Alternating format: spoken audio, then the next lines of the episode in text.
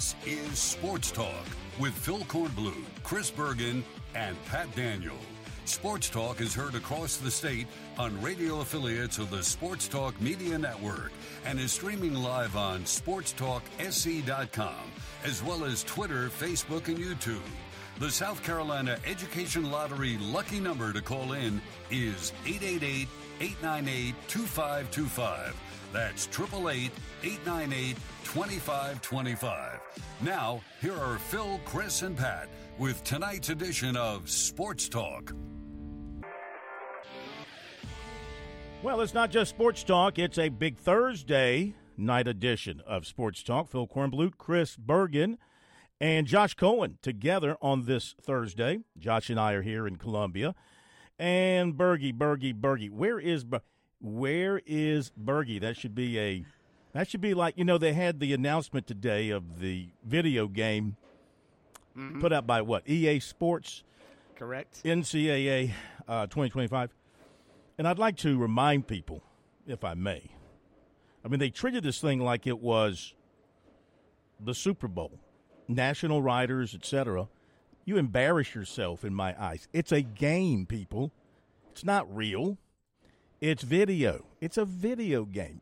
You take it home and let your teenagers play it. But I mean, you had national college correspondents just like vomiting all over themselves over the excitement that these players are now being invited to have their name, image, and likeness included in this game. I mean, come on, where are we in the sports world today? I'm serious. It's embarrassing. It's just embarrassing. Of course, I do cover recruiting, and that's embarrassing. But Yeah, no still, doubt. at least that's real.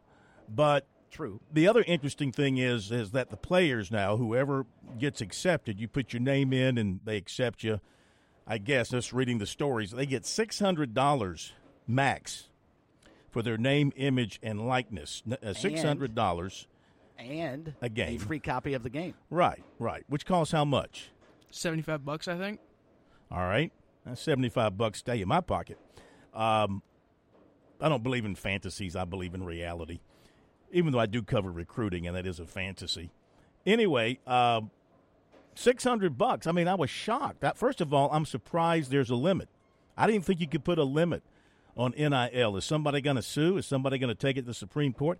If they can put a limit on how much Company. these guys are going to be paid, if they can put a limit, you know, why can't schools put a limit on how much they're going to pay them? I'll tell you right now, it's a private company, and they're uh, sort of giving back to the uh, athletes to be able to use their name, image, and likeness. And, and I found it funny, aside from the fact you're right. Uh, real college reporters vomiting, I love that term, vomiting over themselves about this, considering that the majority of the players who actually are going to be in the game don't read any of the stuff those guys put out, first off. Secondly, uh, they, the amount of complaints about $600, the athletes are being screwed again. For what? They they get $600 for doing nothing other than allowing a computerized animated version of themselves and their jersey number to be presented in a, a video game. I would take $600 plus a uh, copy of the video game and not complain one iota. I didn't have to do anything for it. Just play my, my sport that I was going to do anyway. Mm-hmm. Yeah, you're exactly right. So, uh, that's not news, by the way. That was just on my mind. I don't consider that to be news today by any means. Last night, Wait till it comes out, though. Wait, the day it's released, Twitter will explode. I mean, Twitter will, will break down. It'll be like the uh, the problem we had with cell phones this morning. There will there will be a, a breakdown of social services because when the EA Sports college football game finally returns, it'll be somewhat. A lot of people would treat it like a national holiday. Well, they already have. That's what I'm saying. They're already treating it that way, and I'm like, okay, get over yourselves. It's a flipping game. Let me know when the next edition of Monopoly comes out. All right, and I'll be uh, I'll be excited about that. Uh, Triple eight eight nine eight two five two five South Carolina Education Lottery lucky number. Later on, Mike Morgan, Morgan on the move. He'll join us at seven oh five, and then at seven thirty five. Really looking forward to having our friend Gene Sapakoff with us. Gino announced this week that he is done covering sports at the Post and Courier following a 38 year fabulous career. Going to go on and do something else. He's not retiring, but don't know what he's going to be doing. Maybe he'll share some uh, insight on what he plans to do. Looking forward to having him with us. We'll hear from Brad Brownell following last night's win at Georgia Tech. Tigers played great basketball. When you can combine 50% plus shooting, especially coming out of the gates, making 9 of 10, with 24% defense in the second half, Chris, that's all you can ask for as a coach. You give me that every day, and you're going to win every game. That is the blueprint for a Brad Brownell perfect performance. You're right, Phil. When you make shots, it's amazing how good a coach you, you appear to be, and especially when you prevent the other team from making shots the way Clemson did last night. And you're not beating anybody if you're Georgia Tech when you allow the opponent, uh, the five starters on the opponents to hit at least two three point field goals. I mean, Clemson's three point shooting last night was almost enough for them to win. 14 of 29 for the game. Ridiculous uh, shooting last night for the Tigers. Didn't have to go to the foul line, didn't go all that much. Just 5 of 7 for the game, but good grief. They blew it out from beyond the arc and really did need it big game from PJ Hall, just 11 points for him. Took only eight shots. I mean, that's an average game from him uh, at, at best but a nice way for Clemson to respond after choking one away against Georgia Tech a couple of weeks back to go in there and just dominate from start to finish last night. That was a win they needed after that heartbreaking loss to NC State a couple of days ago. All right, tonight, South Carolina women at home against Alabama. They got a chance to secure the SEC regular season championship with a win tonight. They'll be without Kamilla Cardoso. And according to 94 Feet WBB, she's just going to be resting and I guess maybe she's tired after being, you know, in that Olympic event with the Brazilian national team. Then coming back and when did she come back? She came back after the UConn game. So played in a couple of yeah, games since, since then. Mm-hmm. Yeah. Yep. So she is she's going to be resting. Uh, Alabama's okay, but I don't think they're in the neighborhood of the Gamecocks, so they should be fine there if the rest of the guys, excuse me, if the rest of the ladies uh, play up to their level, they should be fine and have no trouble tonight. You had a dandy. I tell you what, there were some thrillers last night. Let's begin with yours. You had one to go right down to the last shot. Absolutely did. And a quick point about the Gamecocks: Dawn Staley has never lost to Alabama as head coach at USC. So I don't think that changes tonight. Yep. And I told you, Phil, here's what you should have done last night since you were in Atlanta. You had the opportunity to go across the street and watch Coastal and Georgia State and then also take in Georgia Tech Clemson you should have come over and watched the game we had last night because it was considerably more competitive. Certainly a really, really entertaining ball game. Went back and forth. Uh, Coastal was down at halftime by seven, came back and actually had a, a, what appeared to be a comfortable working margin in the second half. Turnovers really hurt them, though, once again. They, they coughed it up 17 times, and Georgia State scored 17 points off turnovers. It's really tough to overcome. And Coastal, to its credit, the game was tied with 29 seconds left to go. They get the shot they want with about 10 seconds left to play from Jacob Meyer, the uh, fabulous freshman for the uh, Chanticleers, who's just having a remarkable season. It would not surprise me if he is the freshman of the year in the Sun Belt. He scored a career high 23 last night. His last two was a 15 foot elbow jump shot that he knocked down to put Coastal in front. The problem was, and Benny Moss told me in the postgame interview with him last night, that they started the offense too soon and Georgia State got the ball out of the basket, raced up the floor, and got an open look for a three from mm. Toneari Lane, who's one of the best three point shooters in the Sun Belt. And of course, as luck would have it for Coastal this year, he knocked the shot down with two seconds left to play, and that's how it finished. Coastal lost by one. Yeah. Been that kind of year. Every time it looks like they're about to turn the corner, they take a step back. No doubt. It was their opportunity to win three in a row for the first time this season. Sweep Georgia State. It would have been their first conference sweep in two years. So there was a lot riding on that game last night. And that's one of those games like Clemson head to NC State, like South Carolina head to LSU. You wonder how they'll respond on Saturday against Old Dominion, a game they should win here in Norfolk because ODU is not a very good basketball team. They're actually last in the conference. So hmm. see if Coastal can put that behind them and bounce back and, and at least split this road trip before they wrap up the season next week at home. There are only two more games after Saturday for a Coastal left to play in the regular season before the conference tournament. So uh, time is of the essence here if you're getting trying to get into seeding. And what you want to do, especially from Coastal's perspective, is make sure you're not in the bottom four. And that prohibits you from playing in the first day. You don't want to do that. It's it's tough enough to win that conference tournament if you only play three days, much less if you have to start on Tuesday and go all the way to the following Monday. Yeah, yeah. And of course, uh, last night you had that thriller down in Baton Rouge. What a ball oh, wow. game that was. went back and forth in the last 90 seconds. LSU thought they had it. Then Kentucky comes down and scores. They think they have it. And then LSU pulls out a miracle, and their fans storm the court. They got fined $100,000. That's not stopping anybody. I mean, if that Mm-mm. if the fine was to be in there as a deterrent, it's not stopping anybody, and the school schools don't care. They're apparently more than willing and happy uh, to pay those fines. So, hundred thousand uh, coming off the hip there at LSU, but but one to finish. John Calipari, is he the worst big name, highly prized coach in college basketball today?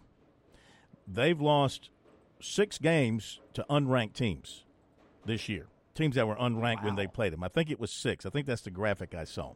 That's right. Yep. And, you know, with all the talent that he has and everything else, is he grossly underachieving? We'll talk with that about that with Mike Morgan coming up. But I'm just thinking about it. He might be the worst of the uh, Hall of Fame level coaches out there. Um, I guess maybe, you know, maybe I'm being unfair because it's, it's expected of Kentucky to win a championship every year, and obviously that's impossible. But he's not even coming close now, right? I mean, beating Kentucky is not. I know schools treat it like a big deal. They're 17th mm-hmm. ranked, and LSU stormed the floor. You know, they just beat 11th yeah. ranked South oh, Carolina. So I mean, it, but still, I guess beating Kentucky, no matter where Kentucky is, is is a special moment for that team. That's very true. And I think uh, once you establish yourself as a program, and certainly one of the key blue bloods in college basketball, doesn't matter where they're ranked, if they're ranked or not. You beat Kentucky, it's a big, big deal. And I think I saw one other stat that just blew my mind. LSU was the first SEC men's basketball team to beat back to back AP ranked teams by a point. I don't know who kept that stat. I just thought it was really fascinating that somebody out there looked that up. Mm. So they get the one point win at South Carolina over the weekend and the one point win last night. And you, you begin to wonder, and, and Mike's talked to us before, Phil, about how good Kentucky is talent wise. But does talent carry, how far does just talent alone carry you in the NCAA tournament? I mean, is this a team that could be bounced in the round of 32? I think it's possible. It's and this is also before. possibly a team to go to the Elite Eight. Yeah. yeah. I mean, he's won one championship at Kentucky, and that was back in 2012. And he's been to two other Final Fours. And in the last two tournaments, of course, they missed the 21 tournament the year mm-hmm. after COVID. They missed the 21 tournament. And then the next year, they lost in the opening round to St. Peter's. And then last year, uh, they lost in the round of 32. So they did go to the Elite Eight back in 19. Um, I would say, again, you know, one national championship. Well, heck, fire. Um, his predecessor had one national championship. Uh, that came in his first year. Who was it? That was um, Tubby. Tubby Smith had one national championship, and um, it didn't last at Kentucky. Now, Calipari, uh, for the players he recruits at the level that he recruits and the players he gets, I, I think he is definitely underperforming as a coach.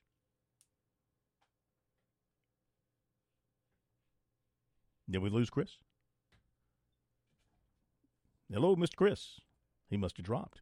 But I do think he is underperforming as a coach um, based on the results. I mean, just look at the results. Uh, I'm listen. I know most places would love to have the run in the tournament that he has, or just making the tournament, or making a Sweet 16 or an Elite Eight. But he's not paid at Kentucky to make the round of 16 or even the Elite Eight. That's not what he's paid for.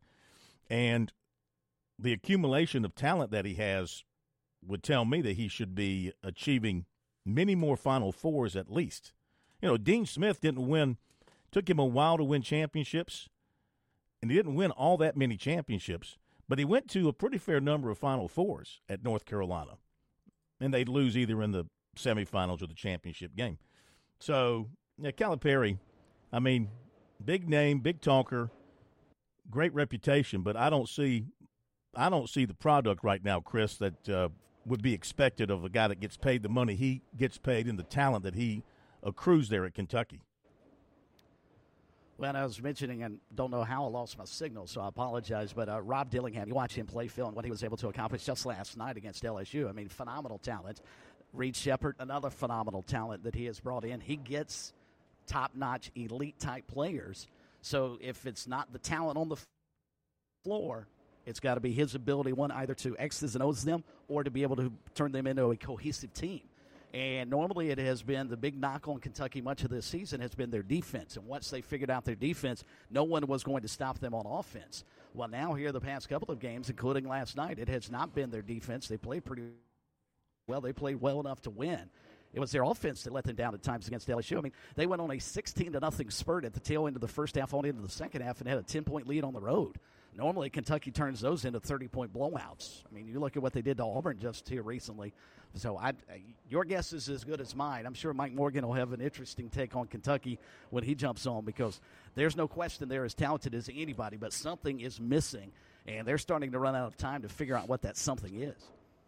Put Nate Oats on that Kentucky job and see what you got. Alabama won last night, overtime, beat Florida 98 93. Alabama plays at Kentucky. So Kentucky's loss really helps South Carolina in terms of the SEC standings. It puts Kentucky below the Gamecocks at uh, eight and five. Gamecocks, of course, play excuse me at Ole Miss on Saturday.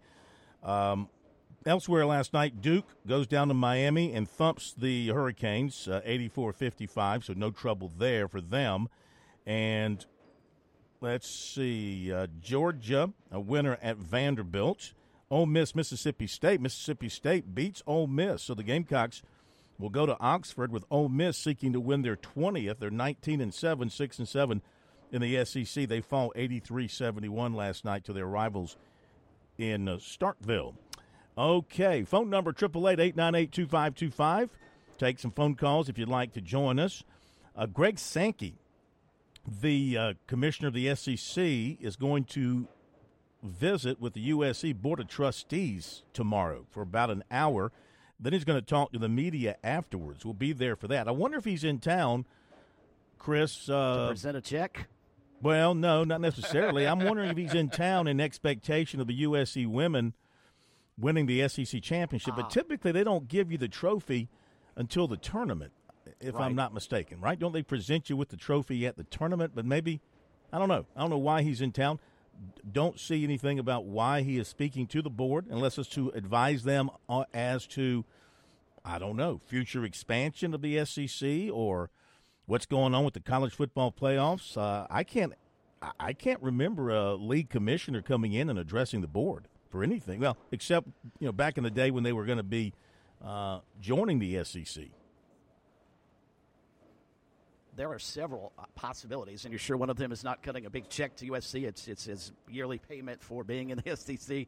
But I'm wondering if too it's to help maybe bolster, talk to Tanner and the board about NIL opportunities, transfer portal, everything going on in college athletics. Maybe this situation. I haven't seen where he's been at other campuses. Of course, we don't follow the other campuses nearly as closely in the SEC as we do USC's, but I haven't seen him going to other schools and talking about what's going on and how to lobby state legislatures. Maybe Maybe this is a situation where South Carolina's actually called him in to ask for his help. And total speculation here because it, I, I, don't know, and I'll be fascinated to find out why he is in town because this appears to be a, a, a rare opportunity to see him come to USC where you don't have a situation that's an obvious obvious deal because I, I think you're right. I don't think he's bringing the women's basketball regular season trophy with him tomorrow, though he could. Yeah. But I, I don't see him doing so. Uh, the uh, Post and Courier of Greenville that's strange to say. The Post and Courier, covering Greenville, had the story today on the cause of death for the former football player Bryce Stanfield, who died on February 9th after collapsing during a morning workout at Paladin Stadium two days prior.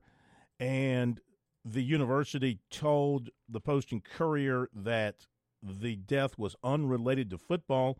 An autopsy concluded Stanfield's cause of death was pulmonary embolism unrelated to football. And a pulmonary embolism is a blood clot that blocks and stops blood flow to an artery in the lung. That's according to the Mayo Clinic. Stanfield had no signs of sickness or injury besides a back muscle strain ahead of the workout on February 7th. After Stanfield collapsed, he was rushed to Greenville Memorial in critical condition and put on life support. And today, Furman began spring football practice. with all that kind of hanging over them. Boy, that's got to be tough for them. Yeah. I can't imagine what they're going through with that program right now. Hard to move forward, but, you know, I think that uh, Furman has handled this extremely well from the standpoint of how it relates to the family and how it relates to their football team and helping everybody everybody navigate their way through this. You're right; it's it's not an easy thing at all to to deal with. The uh, newest bracket from Jerry Palm, newest college basketball bracket for uh, Jerry Palm. Uh, by the way, after last night's games, Clemson moved from 28 to 26 in the net ranking. And South Carolina moved from 58 to 57. So the latest bracket from Jerry Palm, he's got Clemson, a six seed against Indiana State in Charlotte. Sign up for that every day. Uh, got the uh, Gamecocks, a number six seed, versus a number 11 from the first four playing in Brooklyn. And he's got the College of Charleston, a 14 seed, versus Iowa State in Pittsburgh. Speaking of the College of Charleston, they're in action tonight as uh, they look to uh, continue their run to a CAA regular season title, and they'll play at Delaware tonight. The Cougars have had a great year, Chris, 20 and 7, 11 and 3. You saw them early, and uh, they've gotten better. The thing about Pat Kelsey's team this year, they have gotten stronger as the season has moved on. They really have.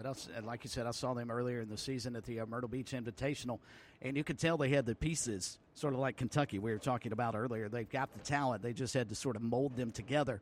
And right now they've figured out a way to do so and playing about as well as anybody in the country right now and sitting atop the uh, the CAA right now. And, and the matchup with Delaware tonight is going to be a big one for them because that's a team right now tied for fourth in their league. So. Uh, uh, college college needs to continue playing the way it has been here of late. I don't know what Pat Kelsey did around the middle of January, but he has certainly figured his team out. He's got them playing really, really well. They play that up tempo style, and they can shoot the three, and they can do a lot of good things on the inside with Brzovic.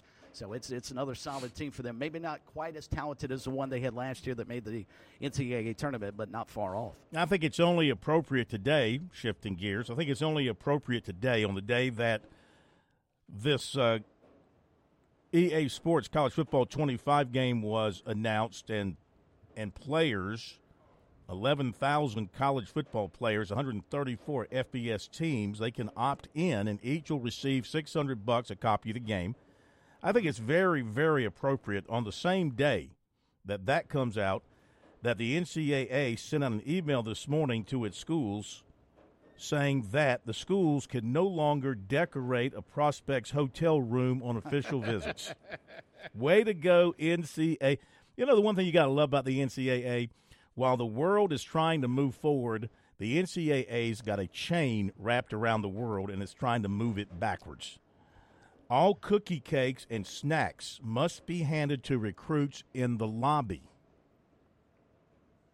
What what's the difference? Did you hear me? Did you hear me? Yes. I, all cookie cakes and snacks must be handed to. I, I really thought the NCAA had had outgrown this. I, I, thought maybe perhaps they had moved past this pettiness. Apparently, they have Nope. not.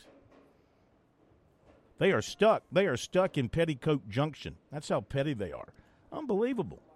I mean, this is about as dumb as on, on a day where NIL is being celebrated, being called the greatest, the biggest NIL deal, eh, you know, in history. It's young history.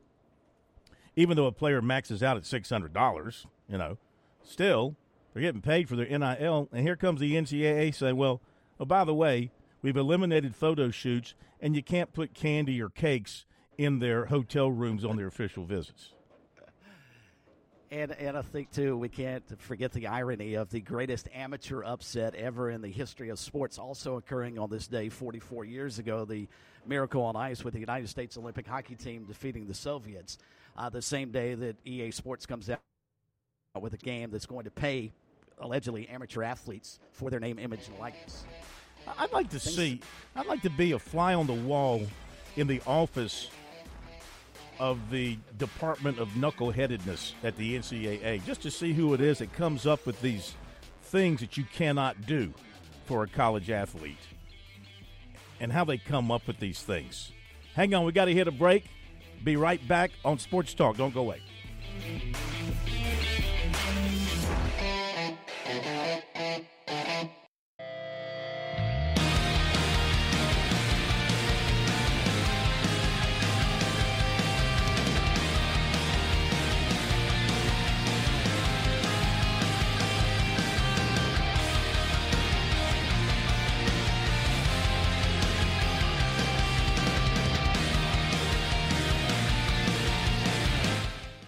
Right, welcome back, everybody. Sports Talk on the Sports Talk Media Network. Phone lines are open if you'd like to join us. 888 2525 is our phone number. Phil Kornblut, Josh Cohen here in Columbia.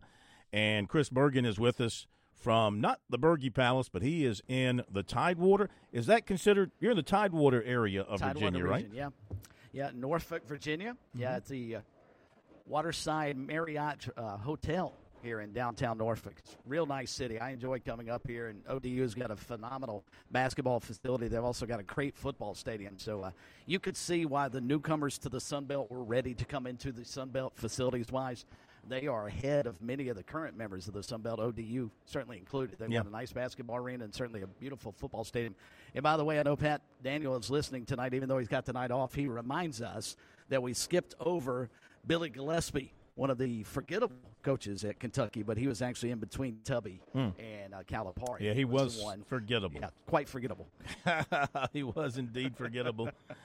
Uh, Triple eight eight nine eight two five two five is our phone number. South Carolina Education Lottery lucky number for you in the sports talk. If you'd like to join us, we got some open lines at seven oh five. Mike Morgan will be here for Morgan on the Move. I'm sure he'll have a lot of interesting things to share with us from his perspective. And then at um, seven thirty five, Gene Sapakoff, retiring sports columnist, as far as retiring, retiring from this business with the uh, Post and Courier for 38 years. Looking forward to having Gene with us. We'll hear from Brad Brownell coming up shortly, and we'll have some recruiting information for you as well. Uh, some other things. This coming out from Nicole Auerbach just a few minutes ago that college football's early signing period is expected to move to earlier in December, ahead of the opening of the transfer portal, John it would begin the Wednesday before the conference title games. Hmm. Leaders are also looking at adding a summer signing period. Let's talk about this for a second. So now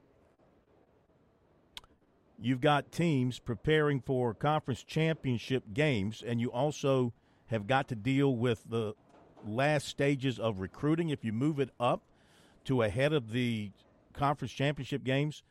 And you're going to be dealing with the very end of the early recruiting period, trying to get uh, those on the fence to fall your way while also trying to prepare your team for the conference championship game. I mean, I know that's only two teams per conference, maybe, uh, you know, what, 15, 20, uh, not 15, 16 or 20 or 20 some odd teams around the country. But that would seem to be a bit of a, a problem for me if I'm one of those coaches. You follow recruiting considerably closer than anybody I know, so I'll pose this question to you because it makes too much sense to me. So I, I know there's got to be a reason why. Why not move the early signing period if you're going to continue to have it and then also still have the one in February? Why not move the early signing period to right before the season starts? Wouldn't that be easier on the coaches? Maybe August 1st as opposed to December. What is that going to be about the 7th or 8th? Yeah, I would agree. With with of course of, official visits now taking place in the summer months in June. Mm-hmm. Most guys are getting their visits in during that period, and they've been taking visits. They had junior days in January. Uh, they had uh, after the dead period in February. They they're taking visits in March uh, and April, uh, and then you're going to take official visits beginning the end of May and into June most are starting to make their announcements in July. So, yeah, why not go ahead and put the early signing period? For that matter, if you don't have a second signing period, it won't be missed. It was hardly noticed this time around. So, if you don't have the option, and there's really no reason to give the option, the option, you might say, well, they need, you know, some, some kids need more time. No, they don't. They've been recruited for three or four years by this point. You know, if you're an elite player, you- you've been recruited since about the 10th grade, okay? What else is there for you to need to know, and vice versa? So it seems to me that as a junior, you will have visited uh, teams during their season the previous fall. Then, as a a junior, turning the calendar into your what will become your senior year. In January, you're taking visits. Uh, March and April, you're taking visits. You're taking official visits in June. One thing I would say they have a dead period that begins the end of June and runs um, the the length of July almost. Mm-hmm. Uh, like the last weekend of July, last few days of July is open. Um, of course, they do allow official visits that last weekend in July. So that's another shot at, at getting uh, kids on campus. So I, I think you're you're right on. I think a signing period, the first part of August before camps begin, would be an ideal solution and eliminate the February signing period. I mean, we've or it, you can call it tradition, but everything else in college football tradition's been wiped out. So might as well wipe out that tradition as well. All right, so traditions be darned. How about I'll throw another outside the box idea at you with regards to recruiting? If you're ready to commit, why do we need a specific signing day? If you've got a committable offer from, let's say Josh Cohen is being recruited by Clemson to go play as a wide receiver for the Tigers. He loves it up at Clemson. He's ready to sign. And then he has to wait six months yeah. to sign. Why couldn't Dabo Swinney hand him a national letter of intent, let him sign? I'll right tell there? you why. And I'll, I'll tell you as why. long as you don't oversign, I'll tell why, you why. why would that not work? Because your competitors always believe they can flip a guy. And so, and they also believe that you would have many, many uh, players asking for their release because they signed too soon – they rush their decision. They can be tricked into signing, and not you know not tricked okay. in terms of you know sign this and I'll and I'll get you an ice cream cone and, and you're signing your life away. No, no, I'm talking about just making a mistake by signing too soon, regretting it, leading to more problems, uh, and the other folks would never, uh, you know, your opponents wouldn't agree to that. If you were in favor of it, your opponents would be opposed to it because they want the opportunity to continue to recruit the guy in the hopes of flipping him. You know, that's where you have your decommitments and your your quick mm-hmm. commitments to somewhere else. So that's why that would never happen again. That used to be the case. You know, uh, you know, back in the '60s, I guess, maybe even into the early '70s, you could commit a guy. I think even sign a guy pretty much any time. But then they started putting in these particular periods of time when you could do it to try to bring some organization to it. I think. And I got no problem. I like your idea. I like the 1st of August okay. for a signing date. I think that's a, a darn good idea. And you can get it all done and then focus on on your season at that point in time. And play it now. seems to me though, if you're getting your team ready, your current team ready to go play in the SEC or the ACC or the 12 championship, you should have a whole lot more on your plate to worry about than 25 kids, whether or not they're going to sign on Wednesday like they pledged to do. Don't you think? I mean, that would eliminate that. And then once you get everybody signed in August, as you pointed out, you could probably sign your entire class in August, pretty much what Clemson and uh, South Carolina almost did this past year. You could go ahead and get everything signed and not have to worry about February, not have to worry about recruiting at all, uh, except the next year. I yeah. just think it, it would eliminate a lot of problems. And I'm not, that's not an original thought on my side. That's a situation where I've heard other coaches talk about that, and I think it makes perfect sense. No decision, it says here, has been made yet on the early signing period's duration, but it will last either three or seven days. The transfer portal, John, window opens the day after teams are selected for the college football playoff. So that's another thing that they need to address. Okay, so now you're in the playoffs, but you got the transfer transfer uh, the transfer window opening. Now that's on your table as well. Now your players, most likely, you're not going to have anybody leave you. Those that are going to be right. in the playoffs, they're probably going to stick.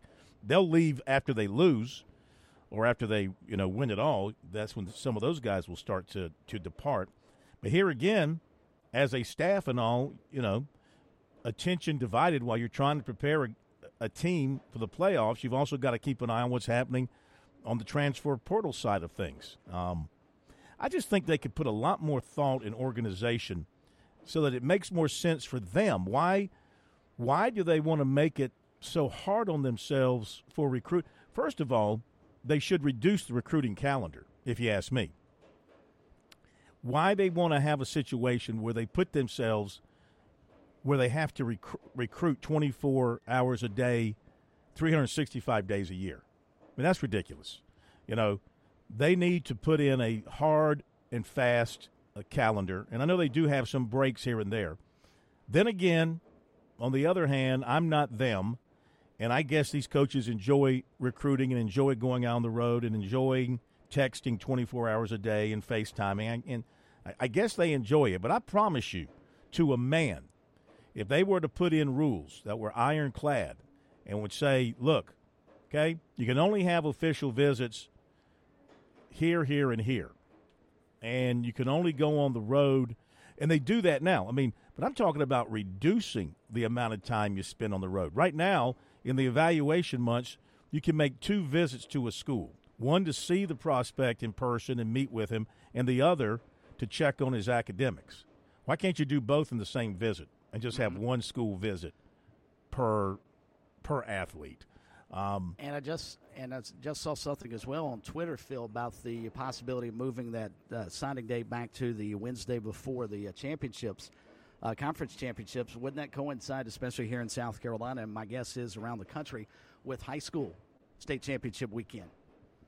Isn't that isn't that the same weekend? Yes, it is. The championship weekend has been the same weekend as those football championships. Yeah. So, so you would have high school kids trying to make the biggest decision of their life to that point, aside mm-hmm. from I guess who they're taking to the prom. Yeah. And then also, oh by the way, trying to get ready for the biggest football game they have played to that point. That's a good careers. point. Yeah, that's an excellent point. Okay, phone number 888-898-2525, South Carolina Education Lottery lucky number for you here on Sports Talk. Come back and hear from Clemson basketball coach Brad Brownell about his team's win last night at Georgia Tech. Hey, it's never too soon to make your plans for the beach coming up this summer. Make sure you give Jimmy Smith a call at James Smith Real Estate, Paulie'sVacationRentals.com. His phone number is 843 237 4246. Let Jimmy make that perfect beach getaway happen for you. Be back in a moment.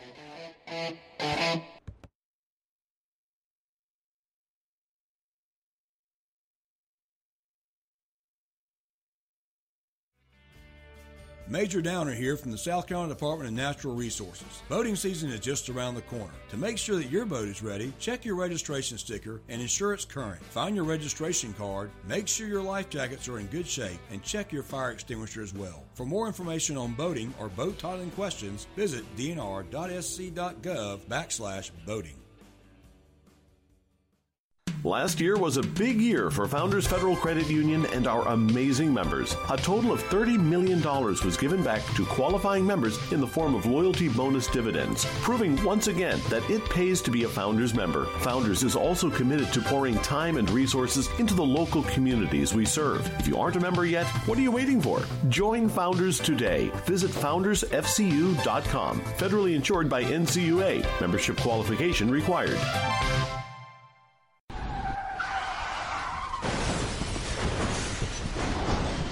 I'm attorney Jim Corbett. That's the sound of a big hit on you and your car or truck. I've been an attorney for more than 30 years, helping people who get injured in car wrecks and truck wrecks. If you have serious injuries, call Jim Corbett 803 765 2968 or email me at jim at jimcorbettattorney.com. That's C O R B E T T. I don't get paid unless I recover for you. Jim Corbett Attorney for your best recovery from a big hit 803 765 2968 or jim at jimcorbettattorney.com.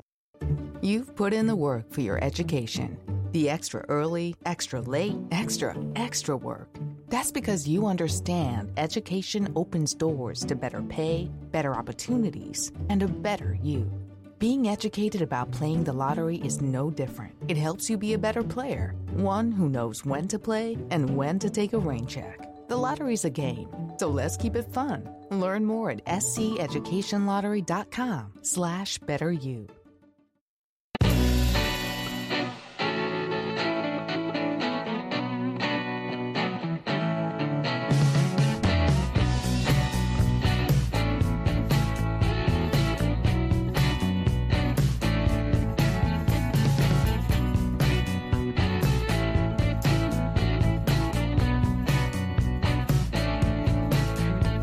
Bergie has left us.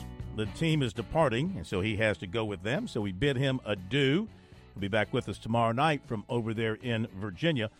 Here is uh, another story on that story about the signing period and a proposed earlier signing period. So this is from Ross Dellinger from Yahoo Sports, who says SEC leaders are exploring a way to unclutter the month of December, a concept the league is, as he put it, socializing with other conferences. The entire month of December would be a dead period for recruiting. The early National Signing Day would move up about two weeks to the early portion of the month. This is from Greg Sankey telling this to Yahoo Sports Today. The plan originated from SEC AD's meeting and has the support of coaches who reviewed the concepts last week.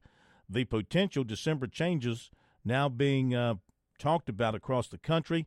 The proposal implements a new dead period over the first 17 days of December, and coaches cannot contact or visit recruits during that dead period. In the plan, the early signing period will move to the first week of December, the Wednesday before conference championships are played that weekend. So that is the same thing Nicole Auerbach reported. This has a different angle in that apparently it's being pushed by the SEC. Um, there is urgency to do this ahead of the new 12 team CFP, whose first whose four first round games will be played on the Friday and Saturday in the third weekend of December. That is December 20 and 21 this year. Okay, so uh, I guess we can talk with Greg Sankey about that tomorrow when he is in Columbia. So last night in Atlanta, Clemson took it big to Georgia Tech. Tigers uh, jumped out early and hit eight of their first nine shots, uh, built a lead, got down to six a couple of times, uh, got it back up to uh, double digits at the break, continued to build it, got it into the 20s. Never really, they were never really threatened in the second half. They kept their shooting up and they really clamped down defensively. Some of what Brad Brownell thought of his team's performance from last night you know, certainly a terrific win for our team. I thought we played outstanding. Um, always helps when you make shots, and uh, we started the game uh, extremely well. Obviously, last time we played, we did not make shots, so we probably it evened out a little bit today. Uh, just pleased with the way our guys guarded. I thought we sustained it um, defensively on both ends for the full 40 minutes, and uh, it's just good to get get another road win. So excited about it, and trying to get ready for the next one. Coming back after a tough loss to, to, to get that start, how big was that for the psyche of the team, you think? Yeah, it was. Um, yeah, we've had some hard, heartbreaking losses, certainly. Um, these guys the first time, and Virginia, and, and then NC State. And, uh, you know, I'm proud of our group. Our group has responded. I really challenged them um, on Monday. We had a very difficult film session, and, and uh, you know, I challenged our older guys and and uh, you know it's such a long season. I think that it's it's basketball is so long that it's hard to play well all the time, and it's hard to to not get distracted as players and teams, and to get down. And I kind of really just try to get our guys to think back to November and early December, and just remember the the joy that we were playing with, and. Uh, you know, I used the in every huddle tonight. We just said spirit, like team spirit, because we were just trying to get back to our, our, team spirit, just that feeling that we had. We didn't play great basketball every game in November and December.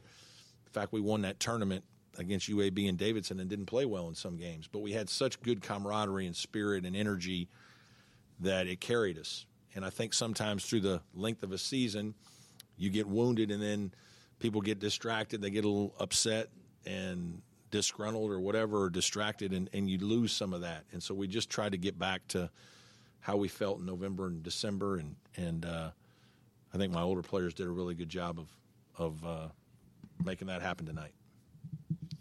Uh, coach kind of on chase hunter um, fifth year player. You talked about it a lot. He's battled injuries adversity. Yeah.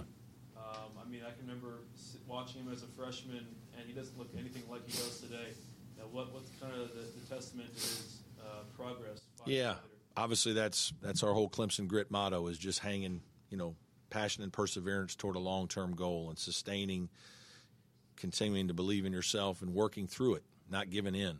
And I think Chase has done that throughout his career, and it's been it's probably taken a little longer than we all would have liked or hoped, but man, I'm proud of him. Um, these last couple of years, he's played really high level basketball. Tonight was he was fantastic. He was the best player on the floor. Um, some of the defensive plays that he made in the second half, And uh, some of the defense that he has played in the last month, he didn't play quite as well against State, but I mean, he's in some of these road wins, he's been terrific. And uh, I'm just really, really proud of him, the confidence that he's gained. And, and when he plays like he did tonight, we're, we're a whole nother team. Um, and, uh, you know, he's, again, he's grown through the program, and that's what every, this is about as coaches. That's what we're trying to do. Brad, the uh, the shooting will get the headlines, but I, I got to believe the 24% defense in the yeah. second half will let you sleep easier tonight. Yeah, we've you know we've had trouble at times defending as well as we need to.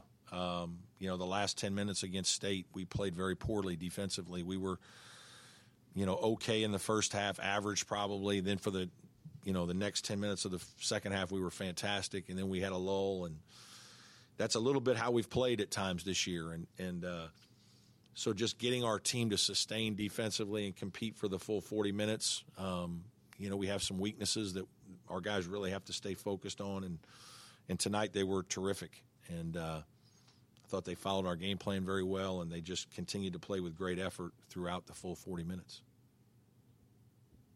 How much did it help early for PJ and Ian to show off their versatility and, mm. and knock down those threes? Yeah, a lot of we, we knew going into the game that, that those shots were going to be open. They were packing things in the paint a lot, and uh, you know we just told our guys rhythm shots. If you got rhythm shots, be shot ready. Um, you know we have confidence in our players to shoot those those shots, and certainly it's great to see Ian take a few more because um, he's more than capable. Um, so yeah, getting off to starts like that, it's kind of how we started against North Carolina on the road. There's no question that gives your team a little shot in the arm. You got a little extra pep in your step on defense. You know, makes you feel pretty good, and and certainly we we built off that start the rest of the way. And Tigers return home for another 7:45 tip on the CW, unfortunately.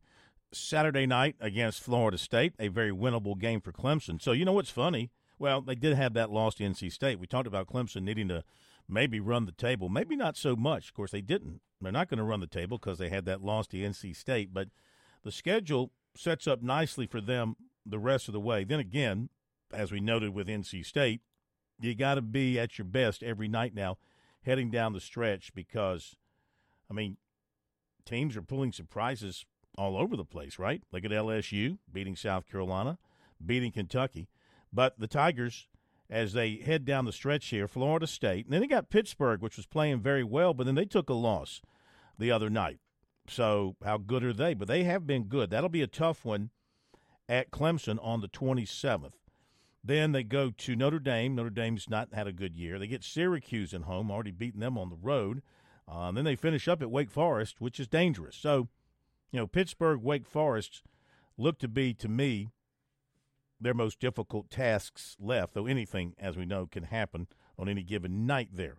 But a good win for Clemson last night. Shot the ball well, finished at 53% overall, had 14 three pointers, and uh, I think they attempted like, what, 29 or so. Um, and really did a good job defensively on Georgia Tech's three point shooters. Did not let them get those rhythm shots. Remember in the win at Clemson back in January, Georgia Tech shot the lights out. So uh, Clemson was very wary of that, and they made sure they got on their, their shooters. And they didn't let Georgia Tech beat them up inside either. Did a good job inside. Uh, P.J. Hall on his birthday was very, very good. Schieffelin was once again good, and you heard him talk about Chase Hunter being the best player on the court last night, made a lot of big plays, both in terms of uh, his scoring, had 18 points, and he had six assists last night. Clemson had a bunch of assists last night. They moved the ball extremely well. So a good win for the Tigers, 18 and 8, 8 and 7, hanging in there as one of those four ACC teams right now expected to make the tournament at this point. North Carolina, Duke, Virginia, and Clemson. And we'll be back top of the hour break.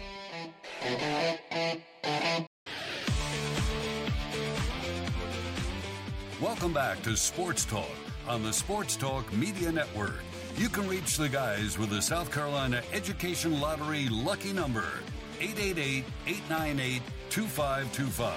That's 888 898 2525. Now back to Phil, Chris, and Pat with the second hour of Sports Talk on the Sports Talk Media Network.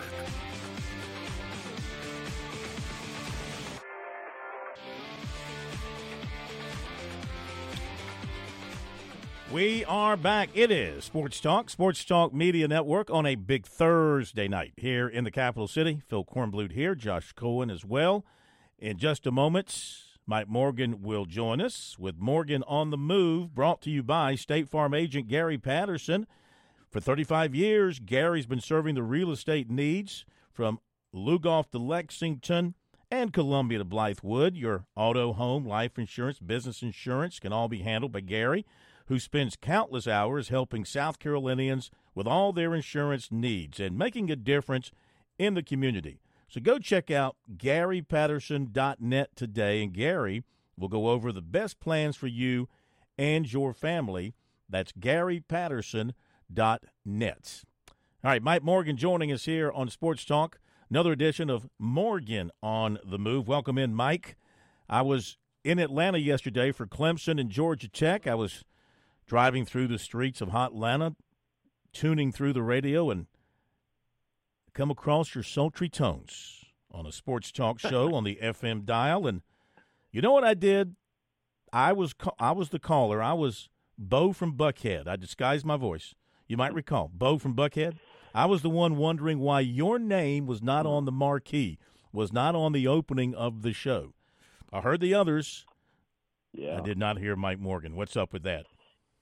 Well, you know, your story was very believable up until the point where you said you were ready to call the show. We don't take calls on that show.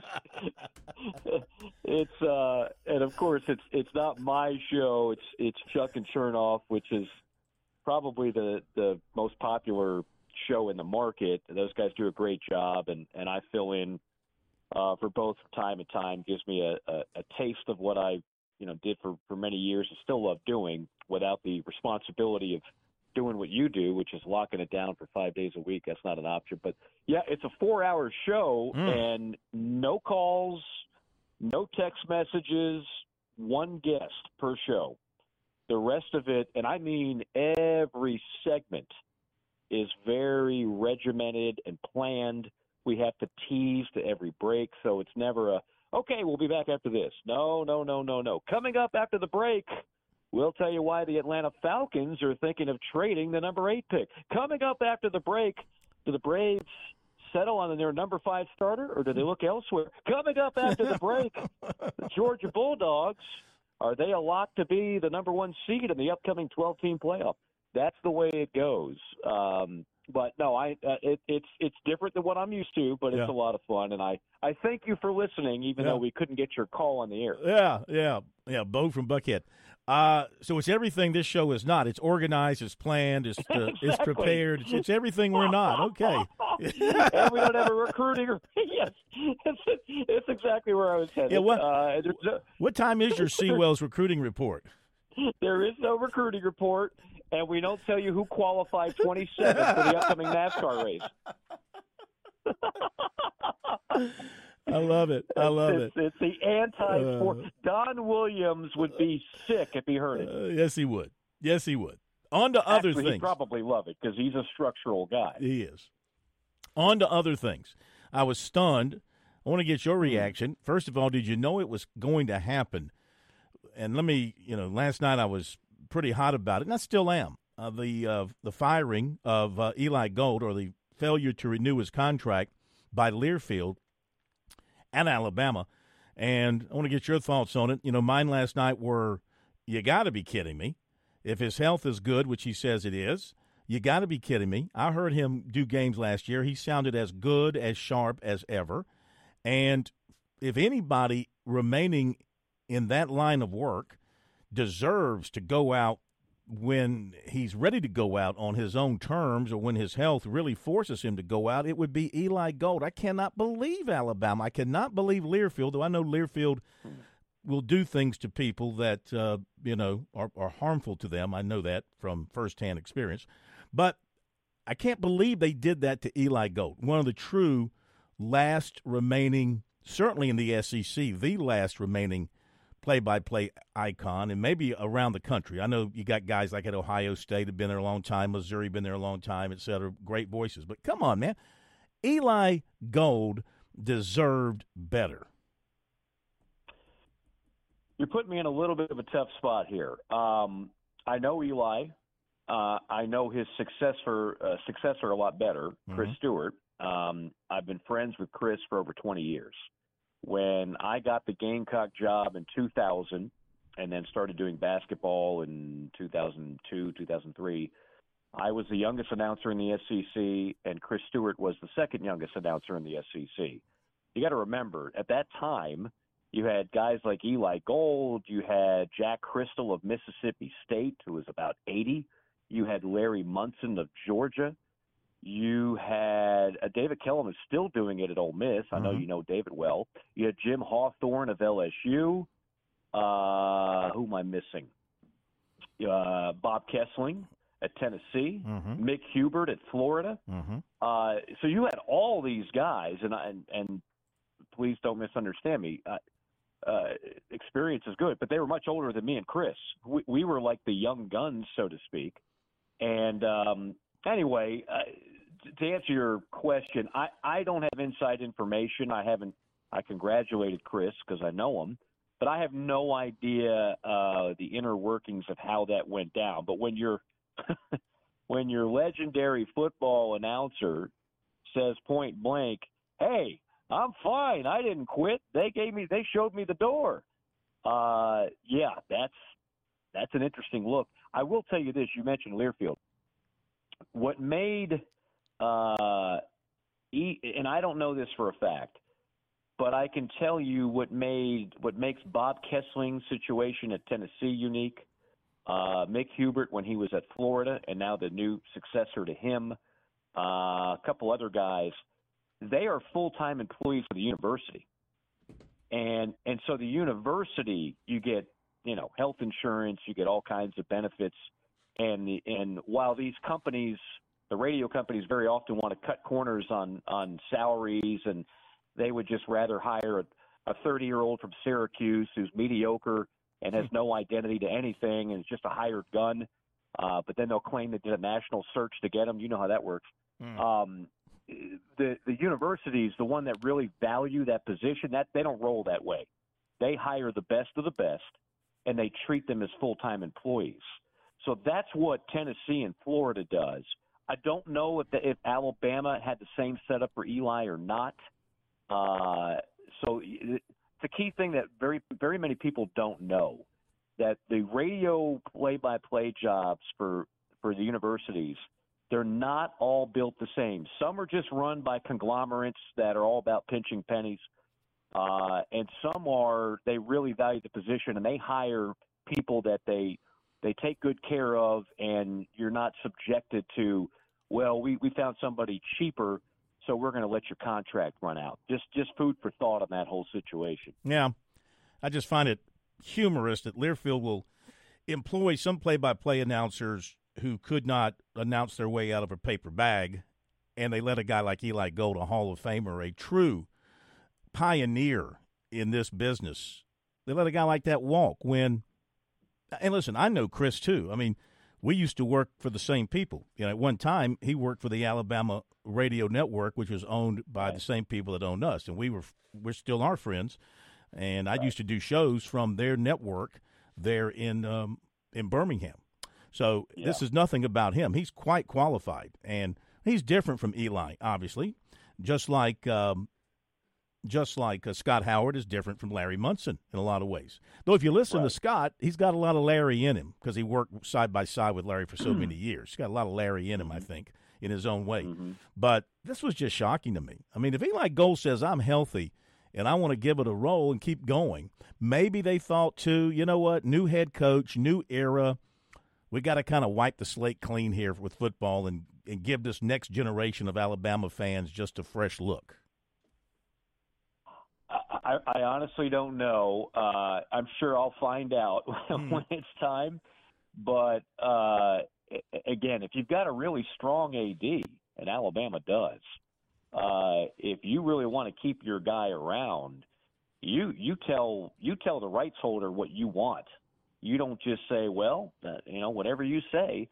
Uh, so I, I don't know exactly how all that uh, went down. Yeah. I, I really don't. Um, you know, I know that Eli has had some poor health and has had to miss games, and so Chris has already filled in on some.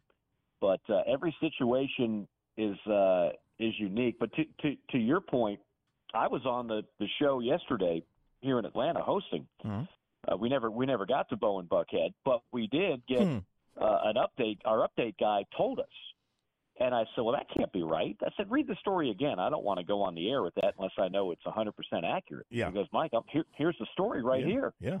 And I, so I, I was just as surprised as you were. Uh, if Eli would have just stepped down, I would have said, "Well, that makes sense. He's had a long and distinguished career." Uh, but the way it went down, I, I think that's a surprise to a lot of people. Yeah. You know, part of the reason you didn't get that call from Bo from Buckhead was the number I kept getting would uh, direct me to the Gold Club. It kept it kept bouncing to the Gold Club in Atlanta. Some some gal kept answering the phone. Gold Club, can I help you? How many Yeah. in your party? so um, I don't know. I Maybe think that's been I think that's been closed for about 20 years after the NBA got through with it.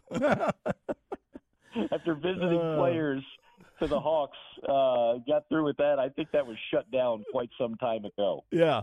Morgan on the move. So I said earlier, you know, Kentucky loses last night at LSU. LSU had a great week. Who had a better week than LSU? They beat number 11 on the road, they beat number 17 at home. But I, I just said, you know, John Calipari, for his reputation and his money and all that, and yes, I know he gets them to the tournament, and he did win a national championship many years ago, and he's been to a couple of other Final Fours. But I think he's underachieving as a coach considering his talent, especially this year. What is that? Six losses now to non-ranked teams. What do you say about that? We were talking about this today on Inside the Gamecocks with JC. It's a great Jamie, show. It's a great show. Great, Great show. show. Part of the Chief Sports Network, what- much like your empire. Yes. Uh, if only we could find a good lead-in show. I don't know, I don't know where we'd find that exactly. Anyway, How about More um, Morgan? How about a show called More Morgan? you are the master of titles for segments. You've got a Yeah. gift. Thank you. Uh, I still have people like random people go, "Oh yeah, Morgan on the move." I'm Yeah, like, really? you. That's how you know me?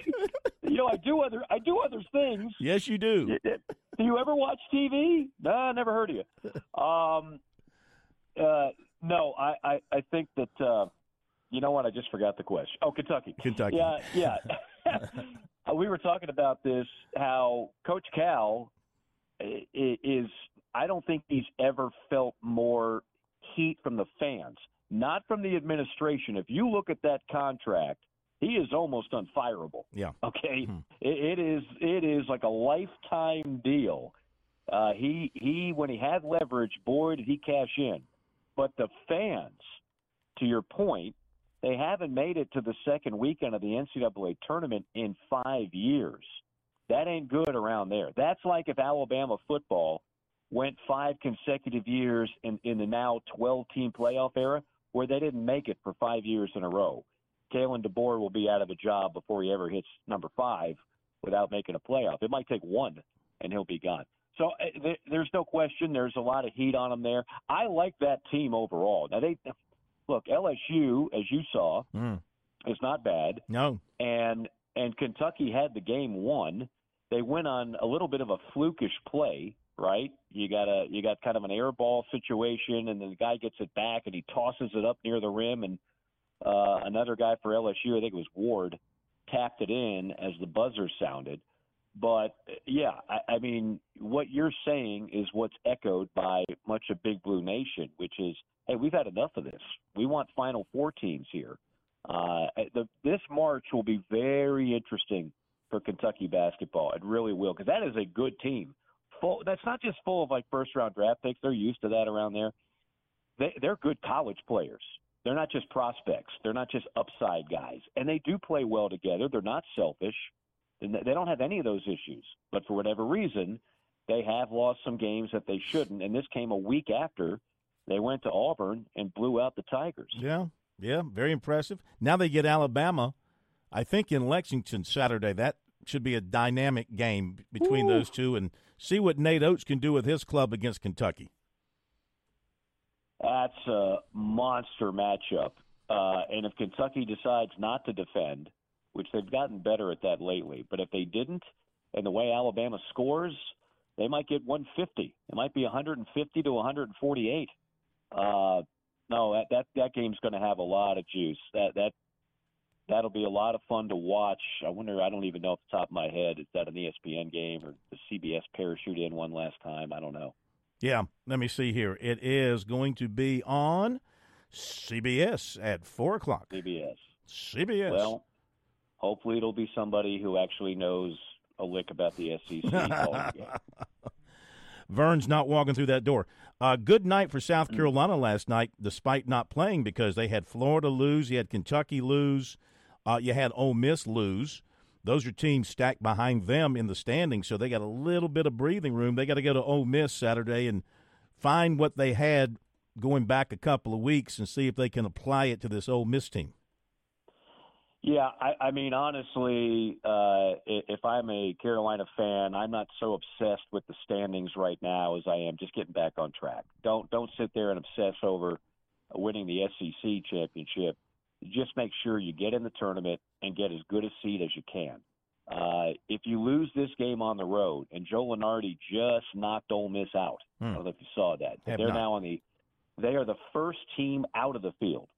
So they they desperately need to win this game at home to get back in it. And Carolina loses the game. That's three in a row. And you look at the rest of that schedule, man, oh man, Florida, Tennessee, at Mississippi State. Uh, there's a lot of tough games left on that schedule. So uh, I think it becomes a very crucial game, not a must-win. There's that that term is used entirely too often, but I think it's a very important game in Oxford, and I think a very winnable game, quite frankly. I, if Carolina gets back to the kind of play that Ta'Lon Cooper, who I'm a big fan of, uh, and Meechie, if he's healthy, Hmm. uh, who'd been struggling even before he wasn't healthy, if those two guys get back to playing the way they were early, I still think Carolina is one of the best teams in this league. But if they struggle, there's not enough there to win games against really good teams. Mike, as always, we appreciate it. Look forward to hearing you again next time I'm in uh, Hot Atlanta on your hot Bo radio show there. Yeah. Bo and We'll Buckhead. give you the Look for- hotline number. We'll we'll just we'll break all the rules and say, Yep. hey, uh, 680 the fan has a distinguished caller, uh, a man who has been around radio uh, for his entire life, uh, a, a, a true savant of sports talk, Mm. and we'll just say, here's Bo from Buckhead, Somebody who aka Corn Blues. somebody who, like Eli Gold, has been fired by Learfield, knows all about it. now I know where where that interview, where that questioning was coming from. no, I'm just look. Learfield treated me, you know, very well at the end of the day. They just did some things. uh, People, people made some decisions in my last couple of years there that didn't sit well with me, and uh, had to suck it up and roll with it. But you know what? We survived. We're survivors I, I will here. tell you this. I will tell you this. If it was indeed a Learfield call, uh, the the amount of money Eli was getting versus the amount of money Phil Kornblut was Mm, getting, mm. you know what I mean? Two, Yeah. two different things not, there. not in the same, not in the same stratosphere to say Eli to did say the quite least. well. Yeah, When you get to call seven national championships at a school, yeah. it's amazing how much better your fan base loves you, and they love them some Eli Gold. No question. Uh, I bet you they're mean, still gonna be an burning and an era. they're going. And this again, it's not, and I hope people don't take it out on Chris Stewart because he doesn't deserve it. He's just the next guy. No, no, no, no. He's just the next guy in. But I mean, come and on. qualified, as you mentioned. Again, they didn't. They didn't just go, "Yeah, who's the cheap kid from Syracuse?" Yeah. with no identity. That you know that they they ran off a conveyor belt with a nasally voice and the same old crap. That They they actually hired a pro that's paid his dues and already has an identity with with their, their fan base. So I Mhm. mean, it's a good succession plan if you have to go that route. But uh, it, it is a little bit uh, it is a little bit interesting to see how all that went down. And uh, like I said, I was sur- as surprised as anybody. Mike, have a great one. We'll talk to you next week. Okay, take care. Thank you very much, Mike Morgan. Morgan on the move here on Sports Talk. Hope you enjoyed the segment. After the break, we'll come back and give you some recruiting notes. I think we can squeeze those in. And then Gene Sapakoff joins us 735 to talk about his life and what's ahead for him We'll be back in a moment here on Sports Talk.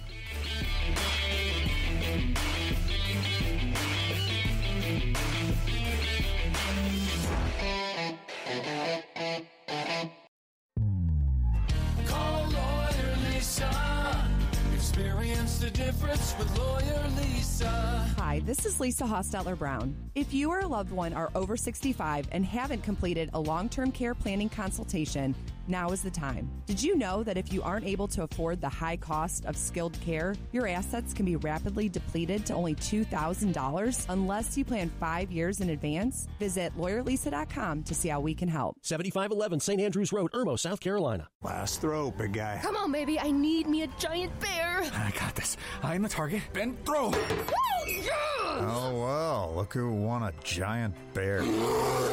That's a grizzly. Oh, Mama's baby bear. When you join the South Carolina Education Lottery's Players Club, you get way more than you expect. More chances, more wins, and more surprises. Yeah, he's had all his shots. Just don't look him in the eye. Join the Players Club at seeducationlottery.com because more happens here. George Bryan for Tsunami Bar Sports, our inventor. David Abernathy has always said Tsunami Bar technology allows us to take the training to the grass. Now I know through my sport of golf that natural agility can be converted to athletic ability. And why is this, Tsunami Robbie? Transferring the training to the grass. This may be the most undervalued characteristic of the Tsunami flexible bar technology. The Tsunami bar action loads and unloads at the concentric and eccentric transition points. This is what we call reversal forces, and the Tsunami bar is the only bar and training device that I know of that can train these reversal forces adequately at speed. Hey, this is Phil Kornblut. The Tsunami Bar is a terrific training device whether you're working on your fitness or your golf game. It's convenient, it's easy to use, and you won't feel beat up afterwards. Be sure to click on the digital ad on sportstalksc.com and get 5% off any order using promo code BBB5. Don't wait, order today. What does the 50th anniversary of Title IX mean? It means I'm valued, I'm empowered, I can do anything. It means I'll pave the way for every girl who plays high school sports in the future, just like every female student, coach, official, and administrator blaze the trail for me. Because every student deserves the opportunity to play. Encourage girls you know to participate in South Carolina high school sports. This message presented by the SCHSL and the South Carolina Athletic Administrators Association.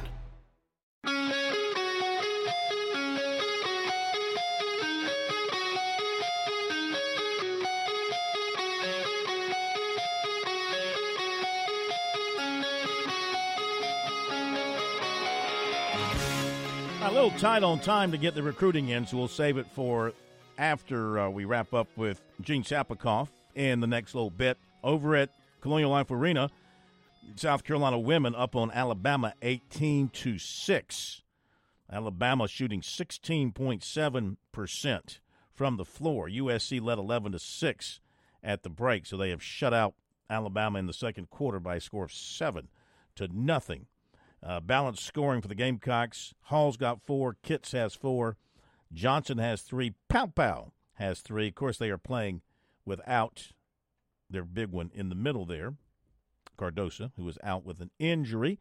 And College of Charleston playing up at Delaware. It's 19 18 Cougars with 8.46 to go in the first half in a CAA battle there. Okay, break is coming up. On the other side, we'll be joined by one of our great friends, a guy who will be missed here in the media of South Carolina covering the sports scene as he has done so well for 38 years. Gene Sapakoff from the Post and Courier, who announced this week he's wrapping up his sports writing career. We'll find out why and what's ahead for him. And then recruiting here on Sports Talk. That's all coming up. Don't go away. Back in a moment.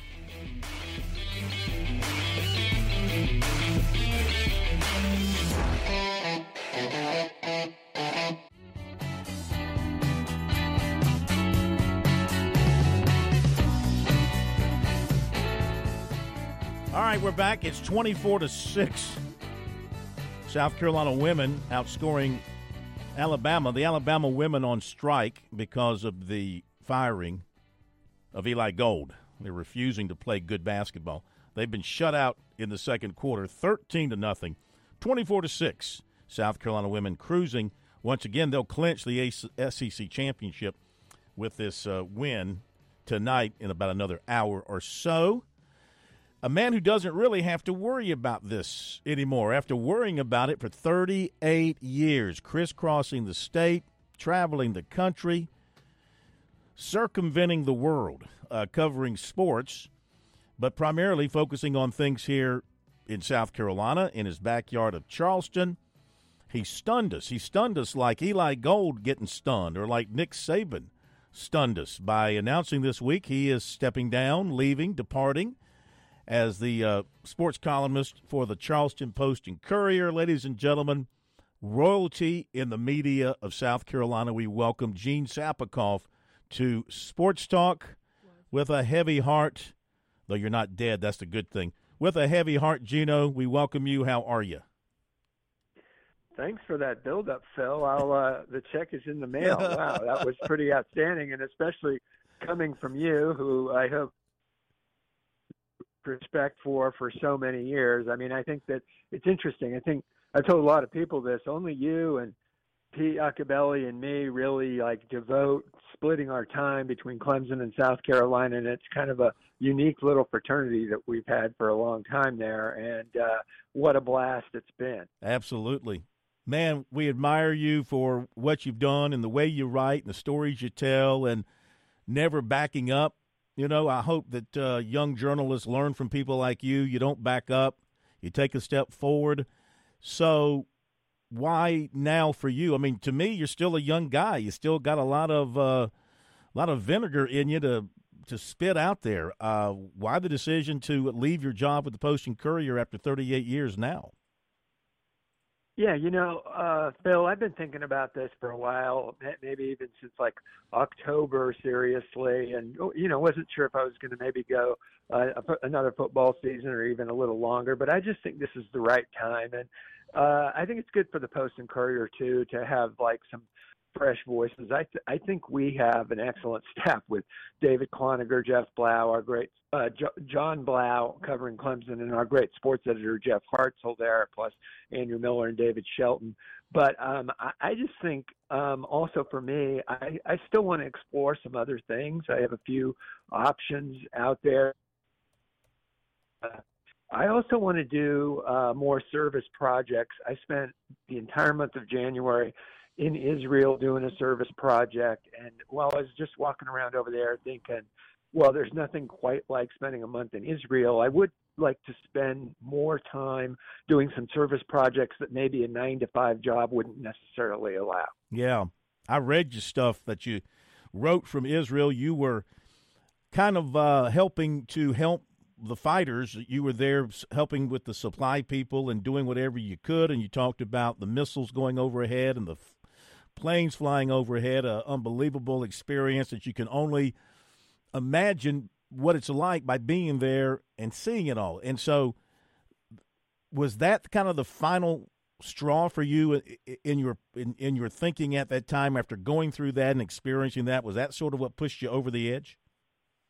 Uh, maybe I don't know. I haven't really, you know, exactly processed at all. It was a factor in just making me think I want to do more uh, service project type things um, in Low Country, in South Carolina, maybe Georgia, North Carolina, things like that. Just really look around and, and maybe some stuff abroad if if I can afford it. Mm. Um, but yeah, I mean, there there were a lot of things that came together, and I'll tell you, just a perfect symmetry for me, Phil. A real quick story of a column I had in the Post and Courier, and it's on our website, mm-hmm. is uh, I'm in Israel, and I would only get the news on the weekend because on IDF bases we really didn't get a lot of internet. weren't supposed to be texting and tweeting for good reasons, but um, I, I saw Shane Beamer has hired Joe D. Camillus as a special special teams coach. Yeah, Joe D father, Tony DeCamillis was my career development teacher, Phil, in middle school in Denver, Colorado.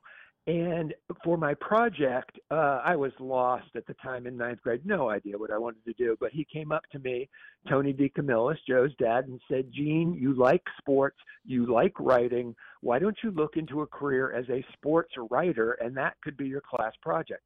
So I call a young Denver columnist named Woodrow Paige, Woody Paige. He's on ESPN all the time now. And um, you know, he helped me along and and here I am on the Phil Kornblut show Ooh. and Joe DeCamillis is Shane Beamer's special teams coach. So what do you think of that? I read that column. I was amazed by it. I mean, I'm like, what a small world, you know? Uh, and you're leaving having a great source over there at South Carolina. So you're leaving that uh, opportunity behind you. Are you thinking about writing a book?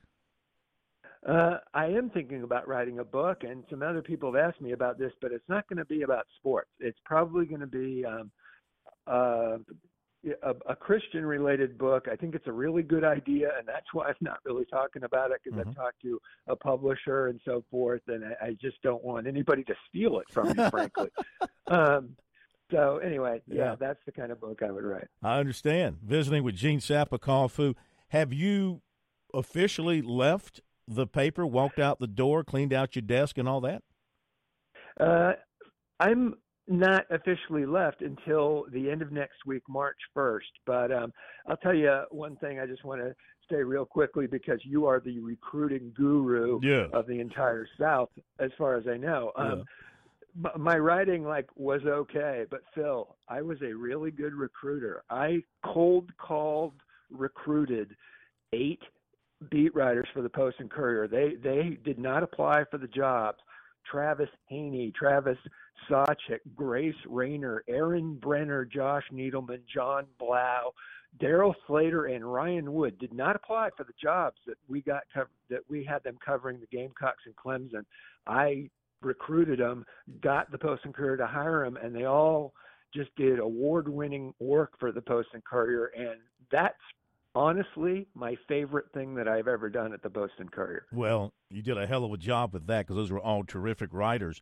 Which brings me to my next question related to the business. We all know what the newspaper business is going through. The state newspaper's about to cut it down to three days a week. The uh, Sumter paper's cutting it down to two days a week. Everywhere across America, you're seeing that. Yet the Post and Courier continues, I'm going to say thrive. I don't know if that's the correct word. You can tell me if it is or not. But it continues to, to thrive, in my eyes, with coverage around the state and publishing a newspaper, along with what you guys do on the web every day as well. Why has the Post and Courier been able to rise above? Yeah, well, again, I'm not going to talk about the Post and Courier without saying how great John Blau is at covering Clemson and David Cloninger is at covering the Gamecocks. But it's simply this: we're a family-owned newspaper. The Manigault family wants to try to be uh, really good statewide. So we have bureaus now in Columbia, and I mean staffed bureaus in Columbia, Greenville, Myrtle Beach, North Augusta, Rock Hill, and uh, all, Hilton Head, all over the place. And they're just really trying to uh, take advantage of some of the weaknesses that you mentioned. Like I'm just going to say, uh, Myrtle Beach uh, isn't what it once was, newspaper wise, and neither is Sumter and some of these other places. And so we're trying to kind of fill the gap, but we can do that because we're not taking orders from, you know, Rochester or Sacramento or someplace like, unfortunately, some of these other entities are. We're a family owned newspaper that can kind of try to navigate themselves and uh it's it's it's been a cool and exciting thing but having said all that uh there's a lot of really good uh, reporting and writers all over, especially Dwayne McLemore, the job he does hiring people at the state. Uh, Scott Keepfer and company at the Greenville News, you know that. I mean, uh, the, the consumers of journalism with people like John Whittle and Larry Williams out there doing great work on the fan sites. I mean, if I was a fan, I mean, this is a great time to be a Gamecock uh, or Tiger fan with all the great reporting on all the different kinds of media out there. Yeah.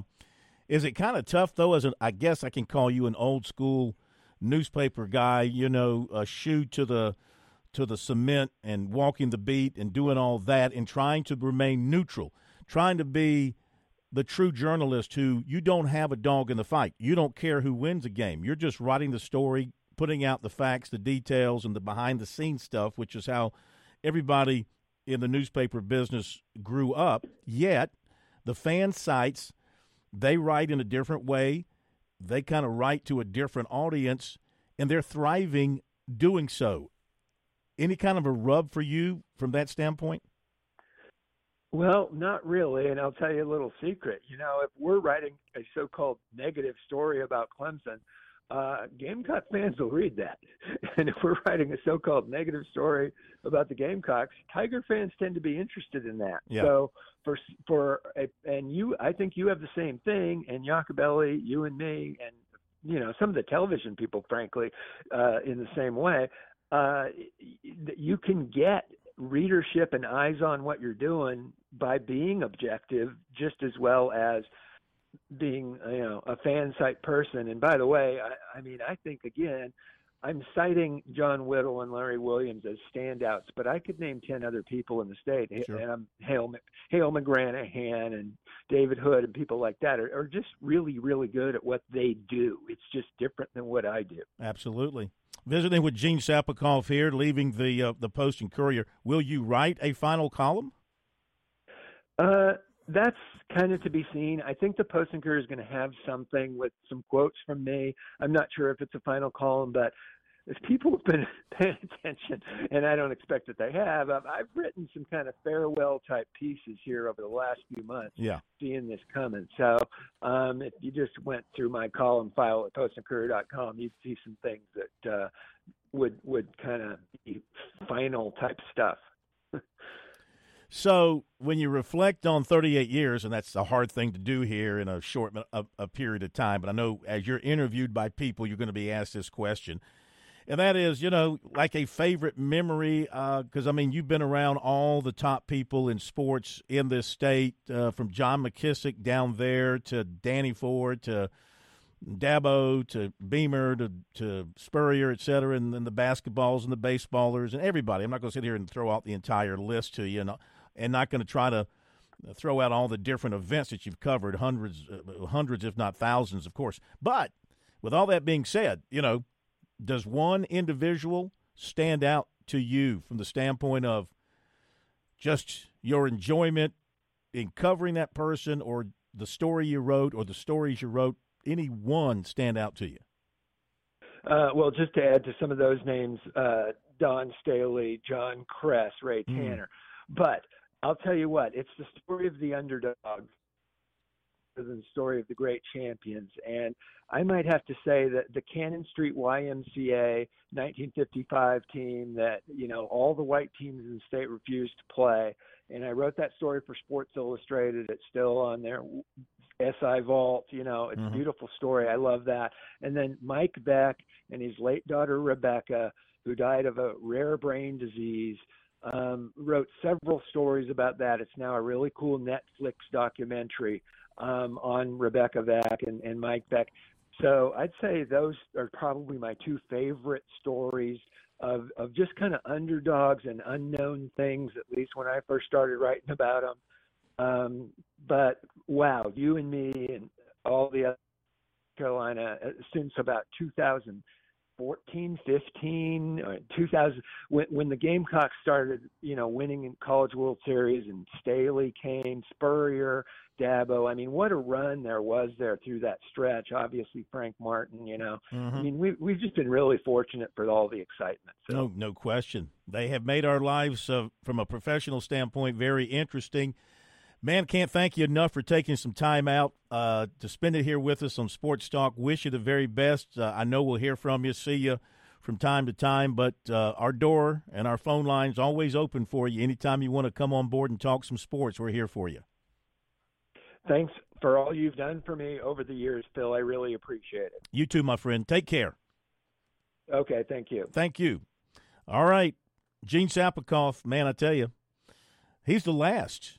At you know, right now, unless something changes somewhere down the road, he is he's the last of the icons of the columnist, sports columnist here in South Carolina. I mean, going back to my my beginning days, you know, people talk about Herman Helms. He he was earlier than me, of course. He goes back to the to the '60s, so I kind of grew up with Herman Helms. But in terms of from a professional standpoint, who I got to rub shoulders with, like a Dan Foster, for example, um, that was big for me to know him and because I worked in the upstate to talk to him, to get his thoughts, to ask him about why he wrote something I love talking to that man, Dan Foster, because he would tell you bluntly why he wrote something. He had no fear. And, you know, Ron Morris here in Columbia, as controversial as he was made to be for the newspaper, I say made to be, maybe he wanted to be that way, but he wrote things that you wanted to read, whether you liked him or not, insightful and entertaining and um, you know, gave you something to think about. That's what these guys are supposed to do. And and Gene was the same way during his many years there in Charleston. Of course, he followed one of the all-time greats in Ken Burger. You know, everybody loved Ken Burger's columns. So so well thought out, so well prepared, so well presented. Awesome, awesome people. They they're all missed. But I'm glad Gene is still with us and going to be doing some other great things. Okay. Thanks to uh, Gene for being with us. 33 to 11. USC women leading Alabama at the break. Alabama 5 of 32. That's under 16%. The Gamecocks are shooting 40%, and it is Watkins with 8 and Hall with 8 leading South Carolina. Uh, let's see what other numbers here. Alabama's turned it over 12 times. South Carolina's winning on the boards 28 19. They've got eight offensive boards. They're outscoring the bench 10 to nothing in the paint 18 to 8 fast break 10 to 4 the gamecocks have blocked seven shots they've had six steals I always look at that because that's stolen possession so if you block seven shots and you have six steals that's 13 opportunities at the basket taken away from the opponent that's always critical in my eyes so they're cruising to an SEC championship up 33 to 11 we give you the recruiting report here tonight on Sports Talk. It's brought to you by Seawells. All right, tomorrow is a roast beef Friday in RBF at Seawells. You don't want to miss it. Mark it down. Be there on time. Be first in line. You know what happens if you're first in line? Get first dibs. It's all fresh. Yeah. You get to be the first one to stick the spoon in the casserole, which I think's important. I've never been to Seawells, so I got to go tomorrow. I guess. Yeah. What do you mean you never been to SeaWorld? Then you're you're not American. What are you, commie? Yeah. Well, Yeah, you need that's to what I am. you need to put on your American hat and get over there to SeaWells. Uh, they're open eleven till two. It's only fourteen dollars. What we pay you, Josh, you can afford that many times over. And if you need the very best in catering, you want to give Seawells a call as well. 803 771 7385 online at SeawellsCateringSC.com. One time USC baseball commitment, wide receiver Micah Matthews, 63205 of Bridgewater, Virginia, has set official visits with Virginia Tech and North Carolina. Clemson is now involved. Paul Strelow was the first to report. Clemson, uh, with Tiger Illustrated, Clemson is now involved through contact with receivers coach Tyler Grisham. Matthews plans to visit for the junior day on March the 9th. Last season, he caught 86 passes for 1,476 yards and 16 touchdowns. His offer list includes NC State, Rutgers, Maryland, Virginia, Kentucky, East Carolina, Liberty, West Virginia. He visited Virginia Tech for a junior day in late January. Clemson is set for an official visit from wide receiver Cortez Mills of Homestead, Florida on May 31st. The following weeks, he plans to visit Florida, Nebraska, Miami. Thursday, 2026 defensive end Zion Elee of Baltimore, 6'5, 225, was offered by USC. He also has offers from Maryland, Syracuse, and Penn State. Clemson target linebacker Jaden Harmon of Rome, Georgia, was offered by Ohio State and Texas A&M. Clemson and USC target linebacker Chase Taylor was offered by North Carolina and LSU. South Carolina targets continue to go public with their plans for official visits with the Gamecocks this season. These include defensive end Jared Smith, 6'6", 230 of Alabaster, Alabama. He'll visit South Carolina on June the 7th. Safety Christopher Hatfield of Lincolnton, Georgia. He'll visit South Carolina on June the 7th. He was also at a USC Junior Day back in January. Sumter defensive end Anthony Addison. He's got USC down for June 21st. He was there for a junior day back in January. He was also at the Kentucky game and in for a spring practice last March. Also, on June 21st, safety Justin Rowe from Asheville, 6'3", 210.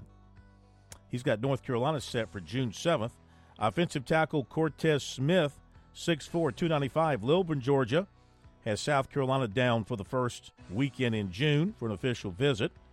Gamecocks have been recruiting Smith since offering him in 2022. He was in for a game last season for a spring practice last March. He also camped at USC in the summer of 2022. Safety Jadon Blair, 6'4", 180 of Winston-Salem, has an official with the Gamecocks May 31st. He's also got officials in June with Notre Dame, Michigan, and Penn State. He was at USC's junior day back on January 13th. USC target defensive end Tayshawn Alston going to visit Virginia Tech June 21st. He'll be at USC on May 31st. Offensive tackle Kevin Wynn from Greensboro, Georgia, has USC in his current top 10. The others are Florida State, Georgia, Alabama, LSU, Florida, Southern Cal, Tennessee, NC State, Michigan. He also just picked up an offer from Texas. Center Isaac Sowells of Louisville named a top 10. USC, Louisville, Kentucky, Miami, NC State, Penn State, Vanderbilt, West Virginia, Virginia, and Indiana. USC target 2026 quarterback Jared Curtis of Nashville, offered by UCLA. Offensive tackle Matty Augustine of Greenwich, Connecticut, had an offer from USC committed to Notre Dame. Camden defensive back Jordan Krim was offered by Liberty. And linebacker running back Eddie Pino from TL Hanna committed to the Citadel. There you go, recruiting notes tonight on a big Thursday night here on Sports Talk. Hey, if you missed any of the show tonight, a reminder we'll have it all up for you later on in podcast form. Everything's up on SoundCloud, the entire show, as well as the various guests tonight. You can go back to listen to these things in a podcast manner. We also have our podcast for you on Spotify and Apple Podcasts and Google Podcasts. And anybody else have podcasts out there? I don't think so. I think that pretty much covers it. So if you go to all those different places, you can find our stuff. It's a great way. The podcast sounds great. The show in podcast form uh, sounds great. Okay. Um, a couple of other notes to talk about before we sign off tonight. And tomorrow night, of course, Friday, Jeff Owens will be with us talking NASCAR. George Bryan will be with us talking golf. We look forward to that. Uh, we'll see what Greg Sankey has to say tomorrow at USC, why he's here, what he's talking about. Pitching rotation for this weekend for South Carolina, same as last week. They face Belmont. It'll be Eli Jones tomorrow, Dylan Eskew on Saturday, Roman Kimball on Sunday, assuming the weather holds up. And let's see, we've also got Clemson's rotation here somewhere. Where did I put the rotation for the Tigers? Should be right here with the Gamecocks. But it's the same rotation the Tigers had last week. So, for what it's worth, same rotation they threw out there last week. And um, the Tigers are home this weekend as well. Who are they playing? I forgot. Let's see. Clemson, South Carolina's got Belmont, and Clemson has got, oh, Kennesaw State. Oh, here we go. Clemson's got Kennesaw State. And I can tell you real quick, just to be official, they will start Billy Barlow tomorrow, Tristan Smith on Saturday, Aidan Knaak on Sunday. And then, of course, there's some midweek games next week. But then we get ready for the big base brawl for it all in South Carolina, the Gamecocks and the Tigers. And of course, on when no, let's see, on Tuesday of next week, Clemson will play upstate, and South Carolina will also have a midweek game next week, and that will come against uh, Gardner Webb. And then we'll look forward to the showdown. Thank you, Josh Cohen. Yep. Thank you, everybody, for being with us. Have a great night. See you tomorrow.